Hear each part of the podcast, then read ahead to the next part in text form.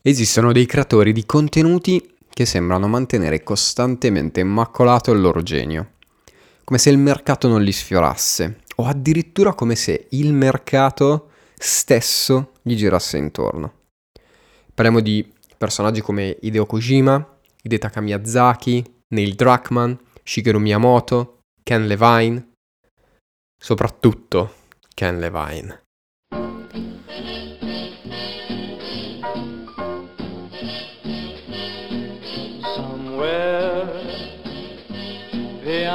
Sea, somewhere waiting for me.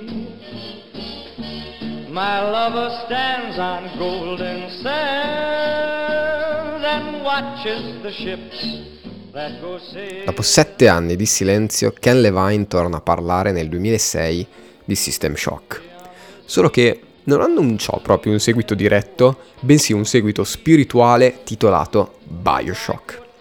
Le principali meccaniche erano simili al precedente gioco.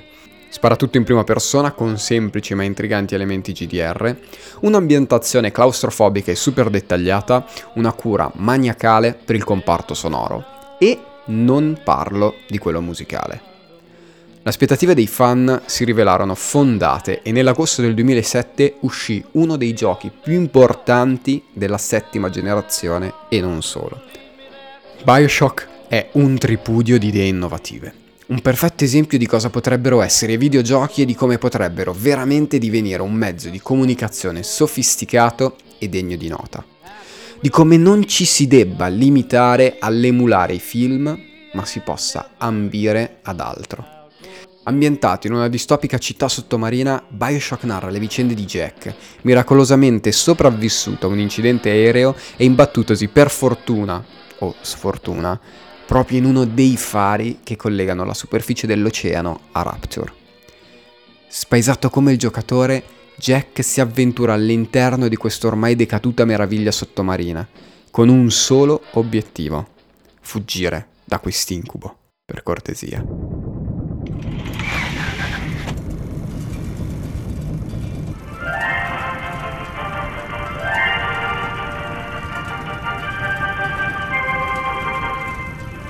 Sono Andrew Ryan e sono qui per porvi una domanda.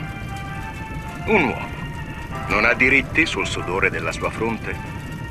No, dice l'uomo di Washington. Appartiene ai poveri. No, dice l'uomo in Vaticano. Appartiene a Dio. No, dice l'uomo di Mosca. Appartiene a tutti. Io rifiuto queste risposte. Piuttosto scelgo qualcosa di diverso. Scelgo l'impossibile. Scelgo Rapture.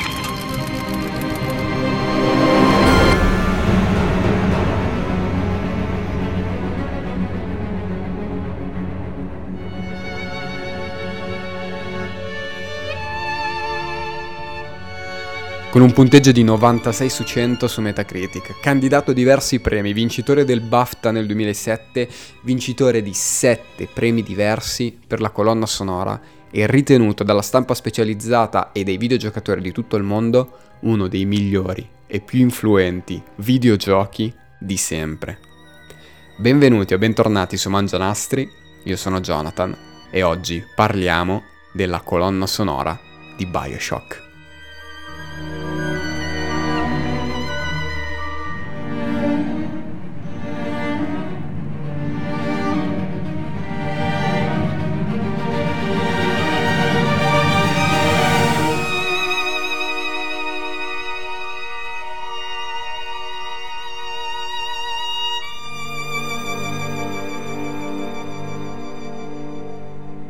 Classe 1954, Gary Scheiman è uno di quei compositori che è riuscito ad abbracciare tutti e tre i medium che richiedono il componimento di una colonna sonora, ovvero serie tv, film e videogiochi.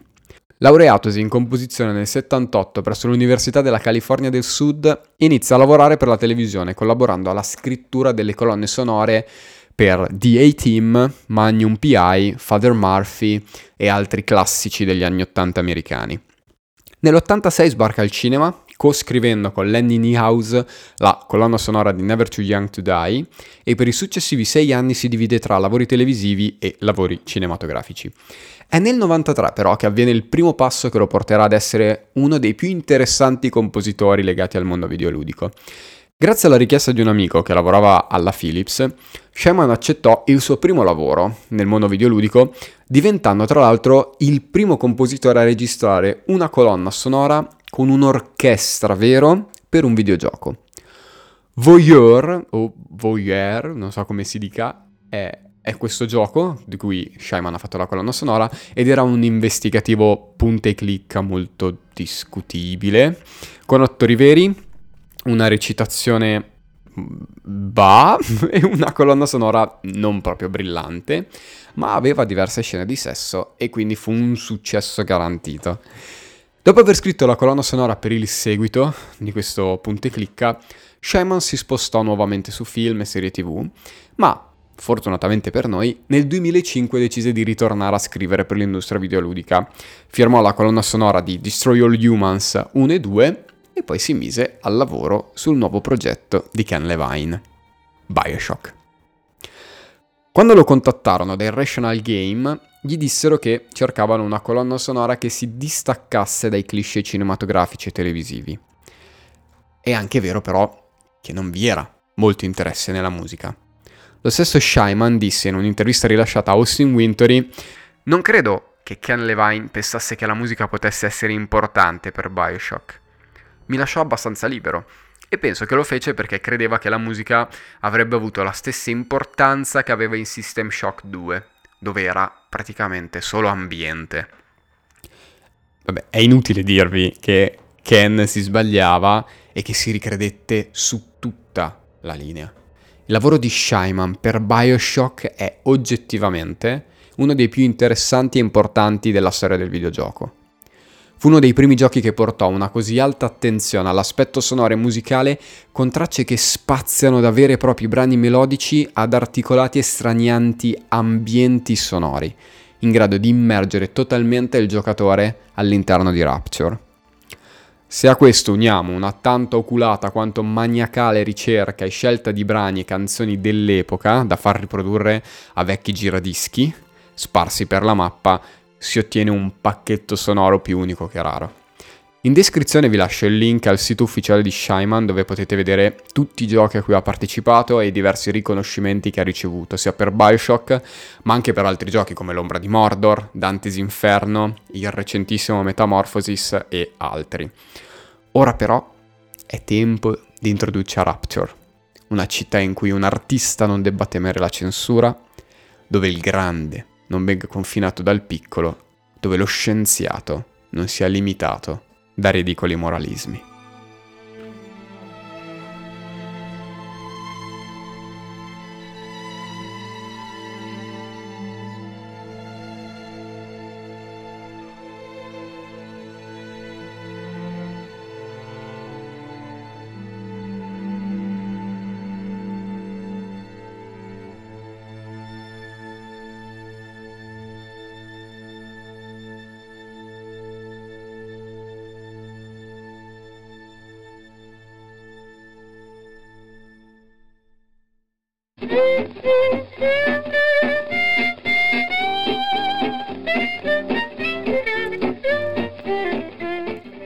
1940 quando Andrew Ryan, importante magnate americano, decide di rifiutare le correnti di pensiero sue contemporanee e di costruire una città subacquea che fosse libera da ogni censura e priva da ogni qualsivoglia moralismo.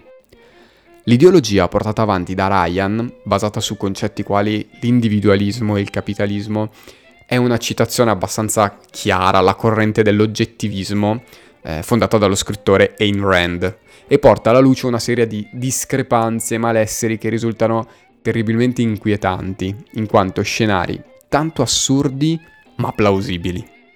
Rapture è una città utopica che si basa sul profitto, sull'avere successo e sull'inseguire il progresso senza porsi nessun limite. Allo stesso tempo però è un gioiello di, di tecnologia. Una città subacquea in grado di autosostenersi, dove l'arte si sviluppa e la gente vive nell'agio e nel lusso. La scelta di Irrational Game di far respirare così tanto il clima degli anni 40 e 50 si sviluppa benissimo tramite la, la direzione artistica e la scelta musicale. Tutto a Rapture è pensato nel minimo dettaglio. Ogni armadio, ogni tavolo, ogni illustrazione pubblicitaria è un grande richiamo alla cultura degli anni 50 e in questo tripudio visivo la musica è protagonista assoluta. Che provenga da un distributore automatico o da un vecchio giradischi o da una pubblicità, non passeranno 5 minuti senza che un vecchio brano musicale si intrometta nella scena. Perry Como, Patty Page, Django Reinhardt, Mario Lanza sono solo alcuni degli autori i cui brani sono stati usati per ambientare Rapture e che trasportano il giocatore in una realtà sottomarina che trascende i pixel e la grafica e diventa terribilmente viva e vera. Semi-viva. Fa- facciamo quasi morta, ok? Rapture è il relitto di se stessa. Uno scheletro riempito di mostruosità che giace nelle buie profondità marine. E tu ci sei dentro. E nessuno ti vuole. Cioè, o meglio, tutti ti vogliono morto.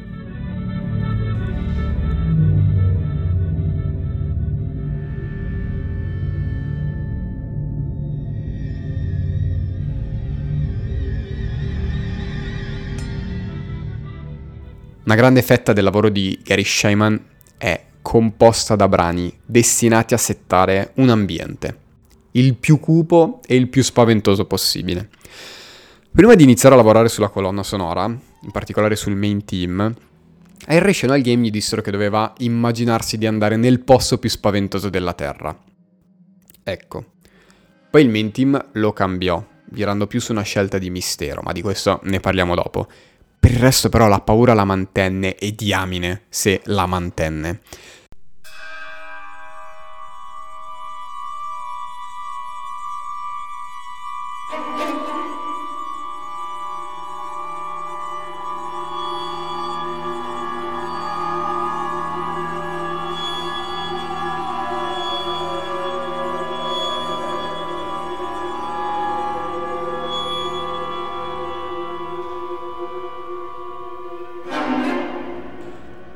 State ascoltando This Is Where They Sleep, che è a tutti gli effetti un brano atonale per orchestra. E già questo è straordinario di suo. In secondo luogo è un brano totalmente privo di qualsiasi melodia o richiamo melodico. È un brano pensato e scritto per creare tensione, ma com'è che ci riesce? Parliamo proprio dal modo in cui è scritto. This is Where They Sleep è scritto a fasce sonore, ovvero Gary Scheiman non si concentra sul provocare emozioni tramite la messa in successione di diverse note, ma tramite la sovrapposizione di note e timbri diversi. In parole povere, non scrive un discorso che va da un punto A a un punto B, ma costruisce una torta composta da diversi strati. Il primo strato che sentiamo è il finto riverbero metallico, finto perché in realtà sono dei fiati, e questo riverbero continua per 30 secondi. È la prima fascia, quella più acuta, penetrante sinistra. A questo si sovrappone una seconda fascia, meno metallica, leggermente più corposa, composta dagli archi e qualche fiato, con anche la presenza di un fischio fastidiosissimo e terribilmente sinistro. I primi 30 secondi quindi sono una sovrapposizione di due fasce sonore, composte da diversi strumenti, senza nessuna struttura armonica, ma solo la costruzione di un ambiente il più espressivo possibile. I secondi 35 secondi, scusate il gioco di parole, sono invece un lunghissimo climax che parte letteralmente dai resti sonori del primo blocco e poco a poco si ingrossa e si espande conquistando volume, timbri, registro e dinamismo cresce, cresce, cresce fino a che rimane solamente il suono più acuto, già sentito nella prima fascia, e che diviene quindi l'avvio e l'arrivo del pezzo, donandogli una struttura praticamente ciclica. E infine si ha un rullo di tamburi che ci porta al suono più grave e all'unico vero spunto melodico del pezzo che riecheggia letteralmente come un cattivo presagio nell'aria, nel cuore e nei pollici dei giocatori che in quel momento stanno tremando di angoscia. Struttura analoga ce l'ha anche il brano intitolato The Engine City, con la sola differenza che qui vi è un'attenzione maggiore nei confronti del ritmo e di alcune cellule melodiche. Vi dico due cose prima e poi ve lo faccio sentire, così magari riesco a farvi capire meglio come si sviluppano alcune cose. Primo aspetto, la melodia. Sono otto note divise in un primo gruppetto di tre e in un secondo di cinque. La, Si bemolle, Re bemolle, primo gruppetto, Sol, Si bemolle, La bemolle, Fa, diesis, secondo gruppetto. Ruoto intorno alla tonalità di Re bemolle minore, e vuoi perché è eseguita da un basso trombone, vuoi perché la melodia richiama un po' Sauron, ma le vibes da Signore degli Anelli in queste otto note sono potentissime. A coronare questa sensazione c'è un martellare continuo e incessante, come in Mordor. E come lì il martellare richiama le fucine di Sauron, che mai si fermano e sempre producono guerra, così anche qui nella città dei motori nulla si ferma e sempre questi motori si muovono per permettere il sossentamento di Rapture. A coronare ciò ci sono le nostre fasce sonore che, se ascoltate bene, sono sempre presenti dietro al trombone e collidono infine nel violino solo, super malinconico e terribilmente importante per la, son- per la colonna sonora scusate, di Bioshock, come scopriremo più avanti. A voi il pezzo.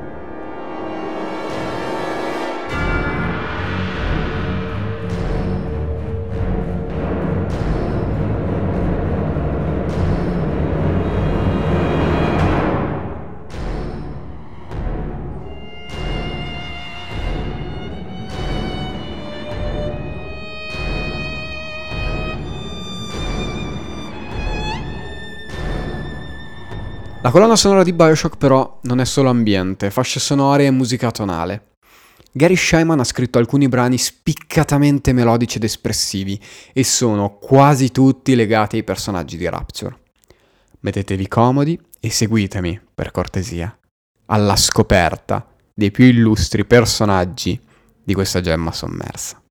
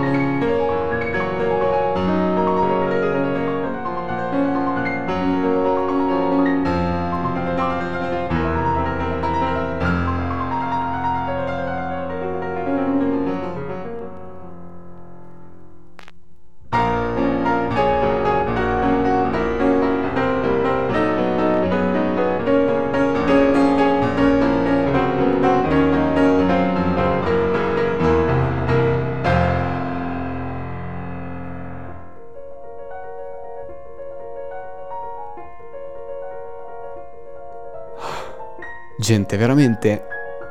Ma di cosa stiamo parlando?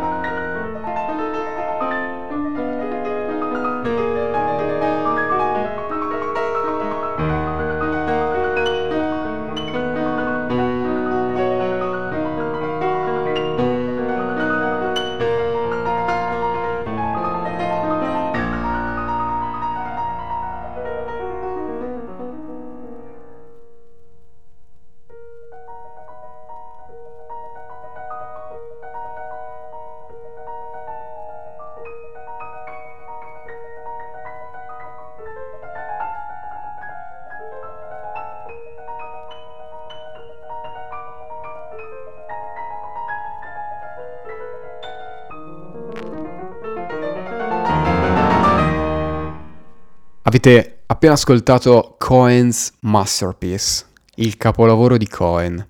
Ma chi è questo Cohen? Musicista, regista, artista, poeta, scrittore. Sander Cohen è tanto un artista quanto l'arte stessa di Rapture. Un uomo disceso nella città sottomarina per esplorare il mondo creativo nascosto nel suo animo è divenuto così potente da ricevere addirittura la giurisdizione di una parte della città un uomo passionale, perdutamente innamorato di Andrew Ryan e profondamente convinto di essere migliore di tutti gli altri. Cohen è un folle, con mania di grandezza, un artista notevole che si eleva a genio e che vede tutto ciò che lo circonda come un suo possibile oggetto d'arte. Un pazzo omicida megalomane con un tema musicale pretenzioso come lui e quindi perfetto. Ma andiamo con ordine.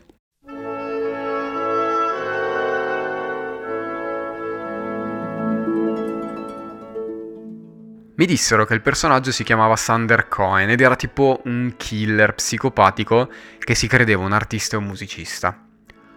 Ho pensato che potesse essere una sorta di Rachmanikov, potesse essere una sorta del genere e questa fu la mia ispirazione. Queste le parole di Shaiman e questo è il nostro punto di partenza. C'è davvero Rachmaninov dentro questo pezzo? Per chi non lo sapesse, Sergei Rachmaninov è un pianista, compositore, visse tra il 73 e il 43 e fu uno dei pianisti e uno dei compositori russi più famosi dell'epoca e, oserei dire, di sempre. È considerato l'ultimo dei romantici proprio perché la sua musica prende a piene mani dalla tradizione romantica, vedi Chopin, Schubert, Liszt, eccetera, eccetera, e si pone in continuità con quella di Tchaikovsky. Ecco, Cohen Masterpiece può essere definito un pezzo tardo romantico? Sì, assolutamente sì. Questo brano è emozione pura, incontrollata, travolgente. Ma al di là dello stile, della scrittura e del fatto che ci dice quanto sia sul pezzo Shyman come compositore, questo brano cosa e come ci racconta di Sander Cohen? Partiamo dal virtuosismo. Il virtuosismo del pezzo. Questo brano è difficile. Difficile al punto che Shyman lo mandò al pianista diversi giorni prima della registrazione, differentemente dalla pratica consueta che vede tempistiche molto più ristrette. Il virtuosismo di questo brano però non è decorativo, è onnipresente e diviene a tutti gli effetti una possibile manifestazione della follia di Cohen. E questa mia tesi, mia tesi, questa mia ipotesi, acquista valore se analizziamo il gesto virtuosistico, che è rappresentato da velocissimi arpeggi in sestine e quintine, affidate alternativamente o contemporaneamente, dipende dalla, dalla zona, a entrambe le mani, mano destra e mano sinistra. Questi arpeggi sono incessanti e ripetitivi nella loro gestualità, così come ripetitiva è la follia. E quando questa ripetizione arriva ad essere insostenibile, ecco che si scatena la rabbia, che si sbrocca. Accordi in terzine alternati tra mano destra e mano sinistra, con un disegno melodico discendente e suonati fortissimo a una vera e propria manifestazione di rabbia e nervi, che a mio parere cioè, diviene chiarissima se si guarda la scansione ritmica e la gestualità pianistica. È anche questo un movimento nevrotico, che non lascia respiro, che per la violenza del suo gesto irrigidisce le mani dell'esecutore, del pianista, e, e gli crea tensione. E dopo che la rabbia si scatena, ecco un'apparente calma prendere il sopravvento. Il nervosismo rimane ma è più acuto con la messa in primo piano della melodia. È la trasposizione in musica del sospiro del serial killer dopo la violenza del gesto omicida.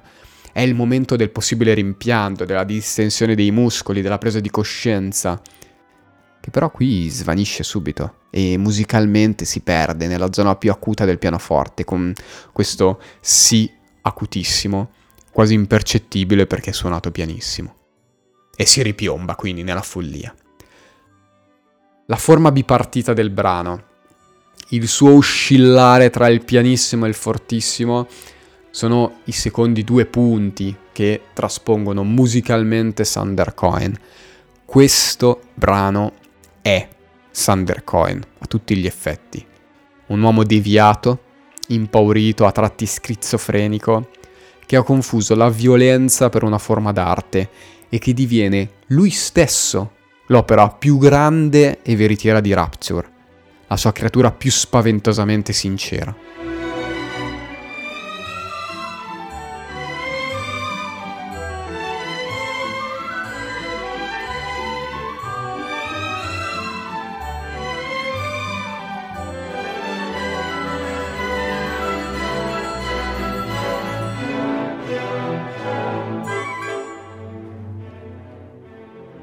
Diverso, ma non per questo meno interessante, è il brano dedicato al dottor Steinman.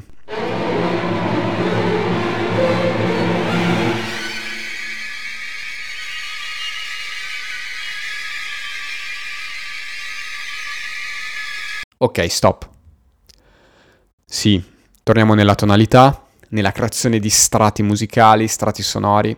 C'è però una caratteristica importante da considerare ed è la sezione a cui è affidato questo brano. Quali immagini accompagna? Pericolo? Sì. Paura? Più o meno. Sparatoria frenetica contro un cattivone? Assolutamente no, penseranno quelli di voi che non hanno giocato Bioshock. E invece sì, questo è il brano della boss fight contro il dottor Steinman. E è una scelta abbastanza strana.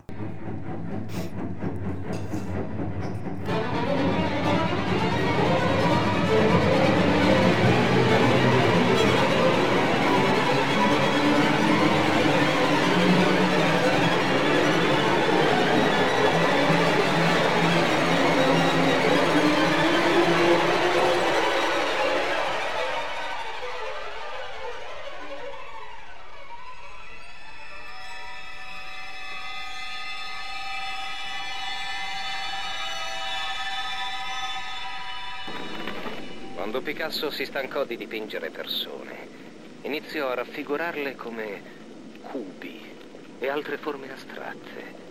Il mondo l'ha chiamato genio. Io ho passato la mia intera carriera chirurgica facendo e rifacendo le stesse cose. Il naso all'inizio, la fossetta nel mento, il seno maggiorato. Non sarebbe magnifico se potessi fare con un bisturi ciò che il vecchio spagnolo faceva col pennello. E quindi, dopo questa dichiarazione, giù di bisturi, pelle tagliata, facce mutilate e chi più ne ha, più ne metta. Il dottor Steinman è anch'esso un prodotto folle di Rapture, ciò che Cohen era per l'arte, Steinman lo è per la chirurgia, diventando a tutti gli effetti una sorta di medico pazzo e violento. Conoscere questi aspetti del dottore C permette di capire il perché di alcune scelte musicali di Shyman. Prima su tutte la scelta di questi suoni acuti, penetranti e continui che possono essere facilmente riconducibili al suono di alcuni pseudo strumento chirurgici, eh, utili magari per segare qualche osso o limarne altri. Questa analogia, a mio parere, viene a farsi più evidente nella seconda parte del brano, dove questa fascia acuta perché, cioè la chiamo fascia perché non è una vera e propria nota, è più un timbro, un suono, scivola su e giù grazie a, a, dei glissandi degli archi e a me ricorda tantissimo il rumore del trapano da dentista o di, di quell'aggeggio che serve a pulire i denti e che può ricondurre la mente a qualche ipotetico strumento elettrico da, da chirurgo, da ospedale, da operazione. Il fatto poi che questo suono acuto accompagni praticamente tutto lo scontro porta il giocatore a vivere una sensazione di fastidio, di nervosismo, che ci porta a voler finire al più presto questo scontro per far tacere questo maledetto suono. E nel pensare a ciò, mi sono ritrovato a fare questa riflessione. Nel corso del gioco si possono trovare ad ascoltare alcuni diari vocali che approfondiscono e molte volte rivelano aspetti di trama, caratteristiche dei personaggi e della città. In uno di questi, dedicati al dottor Steinman, egli racconta di aver parlato con la dea, di aver sentito la sua voce. Ora, sbarchiamo nel campo delle ipotesi a cannone, ok? Ma questo suono acuto e continuo non potrebbe essere un richiamo della situazione quotidiana del dottore, del fastidio perenne che sente il dottor Steinman nella sua mente e che lo porta a perdere il senno. È una roba interessante, secondo me.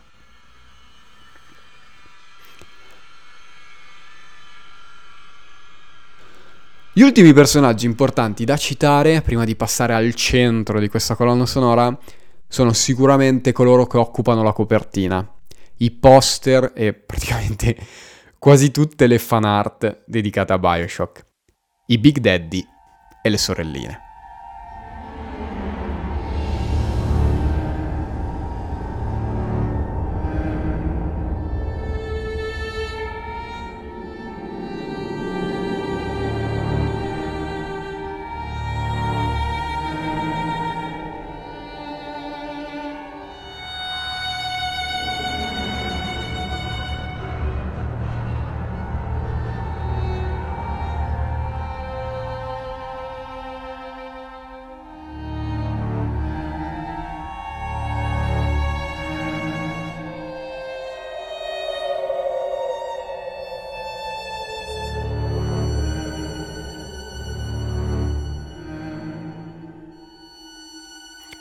Partiamo da un aspetto importante. Nonostante siano a tutti gli effetti l'immagine di Bioshock, i Big Daddy e le sorelline non sono l'aspetto principale della trama.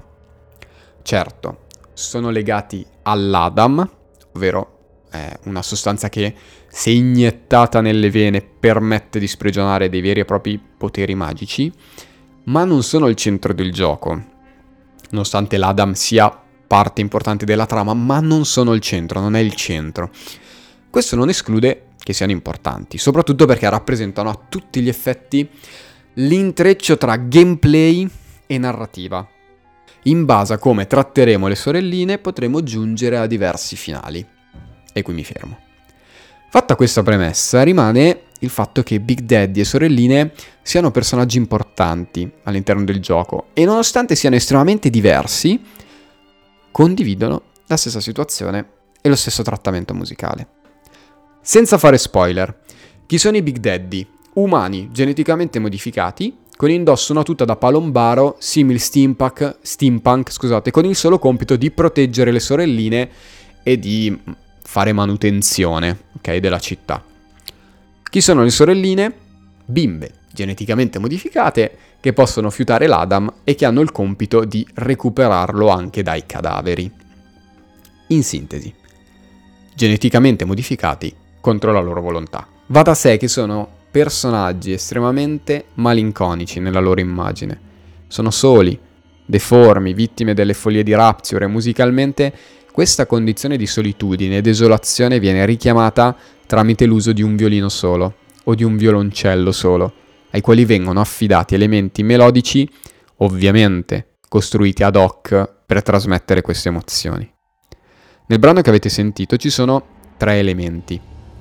L'ambiente, le fasce sonore, ovvero tutte quelle che, cose che ci siamo detti finora con riverberi, suoni acuti in sottofondo, glissando, veri e propri rumori, i suoni di Rapture, il suono della città, lo scricchiolare del ferro in fondo al mare, eccetera, eccetera. Poi c'è il violoncello, che ripete letteralmente lo stesso gesto per almeno sei volte nel corso di questo minuto di musica. Un gesto musicale composto da due note, la prima grave e la seconda più acuta rispetto alla prima, e che contribuisce ad accrescere la sensazione di pericolo. Ma che, se viene legata al titolo di questo brano, che è Mr. Bubbles, e eh, Mr. Bubbles è come vengono affettuosamente chiamati Big Daddy dalle sorelline, inevitabilmente richiama il pesante incedere nelle profondità marine di questi grossi omoni palombari. Infine c'è il violino, e il violino solo diviene il gancio perfetto per muoverci verso l'ultima sezione di questo episodio di lato A. Vi ho parlato di paura, terrore, follia, malinconia, desolazione. La desolazione di Rapture che ormai è ridotta a un relitto putrescente a una gabbia di disperati. Però non è sempre stato così. C'è stato un periodo in cui Rapture era un gioiello, l'ottava meraviglia del mondo, un primato di scienza e tecnologia, un luogo lontano dalla realtà, un luogo libero.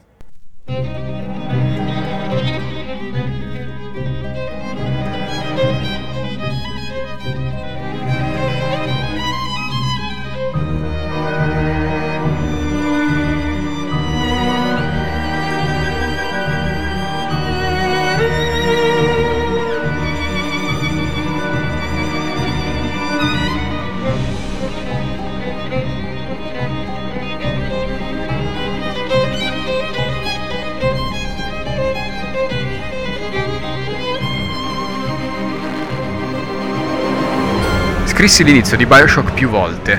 La prima versione era molto spaventosa perché mi avevano detto che Rapture era il posto più spaventoso della storia. Quando lo presentai mi dissero, ok, troppo spaventoso. Serviva un'atmosfera più misteriosa e mi indirizzarono verso Neptune. Queste le parole di Gary Shyman a Austin Wintory, quando Wintory stesso lo intervistò. E, sempre Wintory, gli rispose che per lui l'inizio di Bioshock un punto di riferimento. Questo brano è estremamente potente, soprattutto se associato alle immagini, e io vi invito ad andare a cercare proprio l'inizio. Ora, questo è un podcast, e, e lo è volutamente, e quindi è privo di immagini, ma io provo a descrivervi l'inizio di Rapture, poi voi andatevelo a cercare perché è veramente fotonico.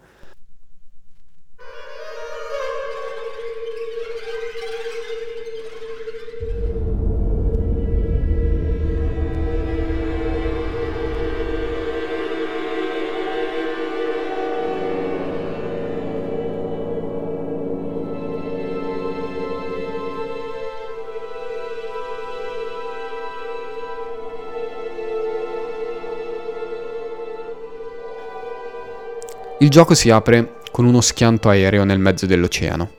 Miracolosamente vivi ci dirigiamo verso l'unico barlume di terraferma, ovvero un enorme faro a pochi metri da noi.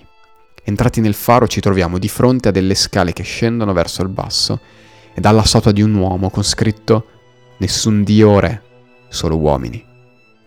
Scendiamo le scale e troviamo un piccolo sommergibile, una batisfera con una leva al suo interno.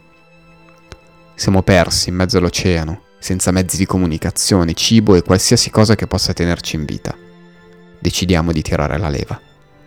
La batisfera si chiude e inizia la sua discesa nel mentre che un piccolo proiettore si accende, mostrandoci il volto di Andrew Ryan e presentando le parole che avete sentito all'inizio del podcast. Sono Andrew Ryan e sono qui per porvi una domanda. Un uomo non ha diritti sul sudore della sua fronte? No, dice l'uomo di Washington, appartiene ai poveri. No, dice l'uomo in Vaticano, appartiene a Dio. No, dice l'uomo di Mosca, appartiene a tutti. Io rifiuto queste risposte. Piuttosto scelgo qualcosa di diverso. Scelgo l'impossibile. Scelgo Rapture. Sbam! Tema musicale e Rapture si palesa ai nostri occhi in tutto il suo misterioso fascino. E questo misterioso fascino è incredibilmente espresso attraverso la musica, che rappresenta a tutti gli effetti il 70% della potenza di questo inizio. Primo aspetto, Shyman ha detto che gli hanno fatto sentire Neptune, che cos'è Neptune?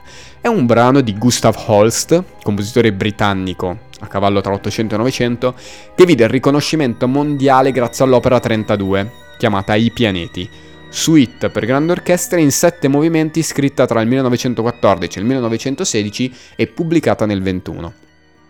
Neptune the Mystic, Nettuno il misterioso, è il settimo e ultimo brano ed è dedicato all'ultimo dei pianeti del Sistema Solare all'epoca misterioso e semi sconosciuto.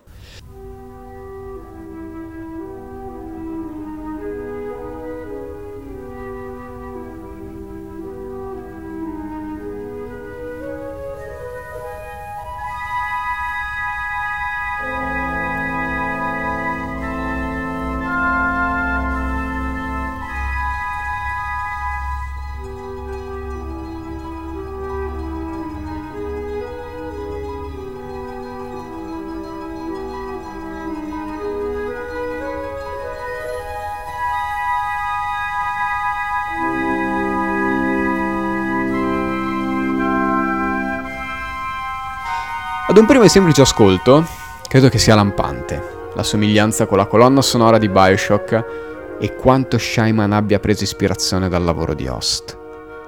Neptune non ha un tema principale, ma è un susseguirsi di sensazioni e movimenti melodici che oscillano tra due accordi minori a distanza di una terza maggiore. Similmente, il main team di Bioshock ha sì un tema musicale, anche se non è proprio uno di quei temi da cantare o che banalmente ti entra in testa, e guarda un po', oscilla anche lui tra due accordi minori a distanza di terza maggiore. Secondo aspetto in comune è il modo in cui sono costruiti gli arpeggi. In Neptune abbiamo la presenza di un arpeggio reiterato più volte all'interno del brano,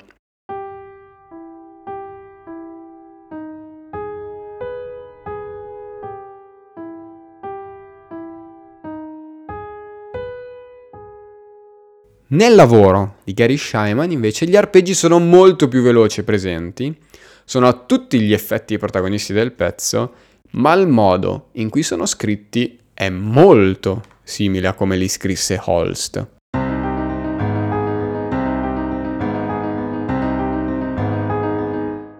Terza analogia è l'utilizzo del registro acuto, ed è un'analogia che ci porta a capire poi la diversità tra i due pezzi. In Neptune la parte acuta è sempre presente, sin dall'inizio c'è il suono acuto e penetrante del piccolo. Il piccolo, per chi non lo sapesse, è praticamente un flauto traverso ridotto e quindi con suoni un'ottava più acuta. Per poi avere violini e infine la presenza di voci femminili. Questo in Neptune. In Welcome to Rapture la sezione acuta viene affidata al violino solo e prende la scena divenendo il tema principale della seconda parte del brano e voce narrante, se così si può dire, di quello che è rimasto a Rapture. È una linea melodica spezzata, fatta di intervalli, che suonano sinistri come la settima maggiore, la quarta diminuita e la terza minore. È una linea melodica che si spinge verso l'acutissimo per poi scendere poco a poco. Si bemolle, acutissimo, eh, Sol bemolle, La, Mi bemolle, Sol, Fa diesis, Si. A questo punto, sotto, partono eh, gli archi, violino violonce- violoncello più che altro, che fanno questo, mh, sottolineano questo intervallo di terza, facendo Si minore, Sol minore.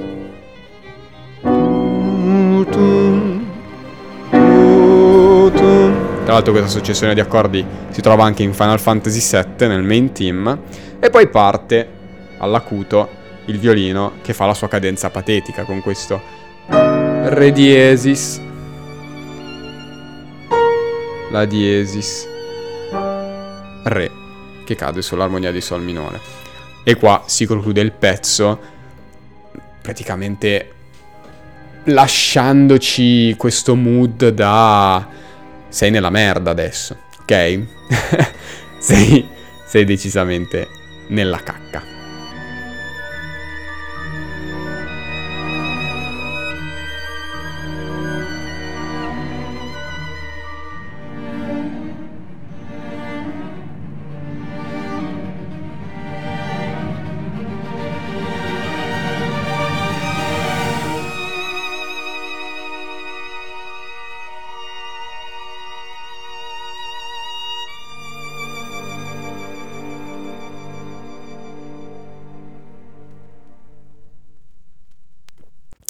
È quindi chiaro come ci sia un'ispirazione a Neptune, ma come diverso sia il tipo di mistero che i brani ci trasmettono. Neptune infonde un mistero lontano, distante e quasi ipnotico, come se stessimo fissando una porta chiusa al termine di un corridoio buio. Il main di Bioshock invece trasmette un mistero pericoloso. È un brano vivo, veloce e che nella sua, nella sua seconda parte, scusate, prende una deriva estremamente malinconica, spaventosa e desolante. E proprio la, la desolazione è l'ultimo punto di questo episodio.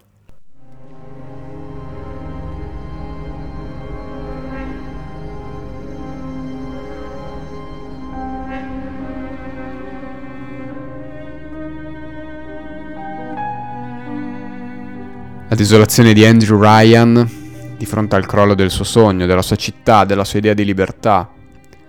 La desolazione di Fontaine, scappato dalla superficie perché incriminato, giunto a Rapture in cerca di fortuna e fatto tacere.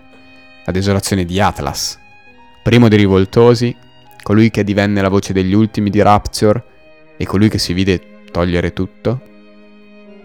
La desolazione del nostro protagonista, solo in un mondo ostile e solamente una voce a cui aggrapparsi disperatamente. La desolazione musicale espressa nel brano Dancer on a String, che accompagnerà diversi momenti significativi all'interno del plot narrativo e che nella sua struttura pianoforte e violino si sveste di tutta la tensione, di tutti gli strati sonori che abbiamo incontrato lungo questo episodio e si rivela per quello che è, una ninna nanna malinconica, drammatica e desolante. Benvenuti a Rapture.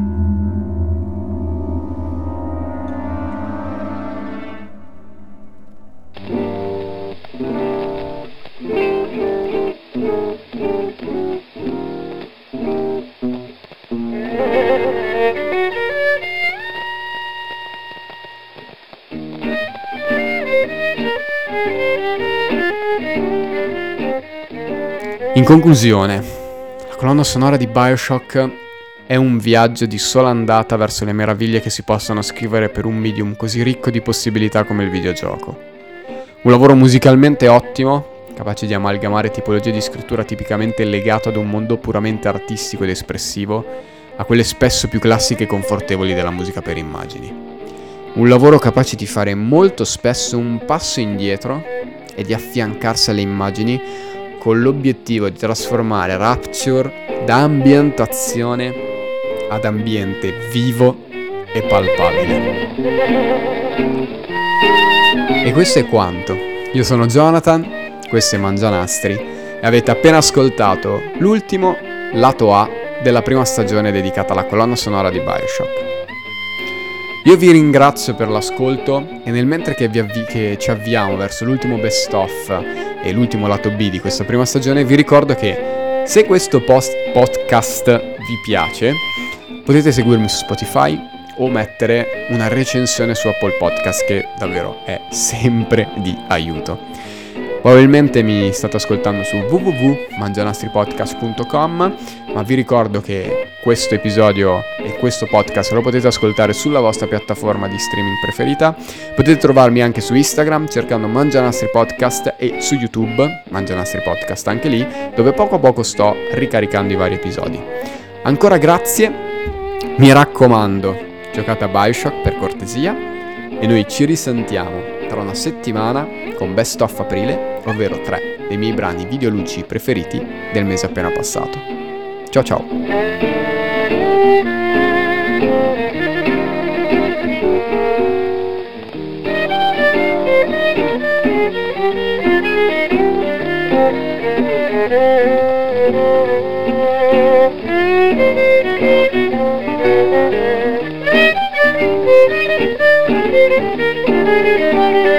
Música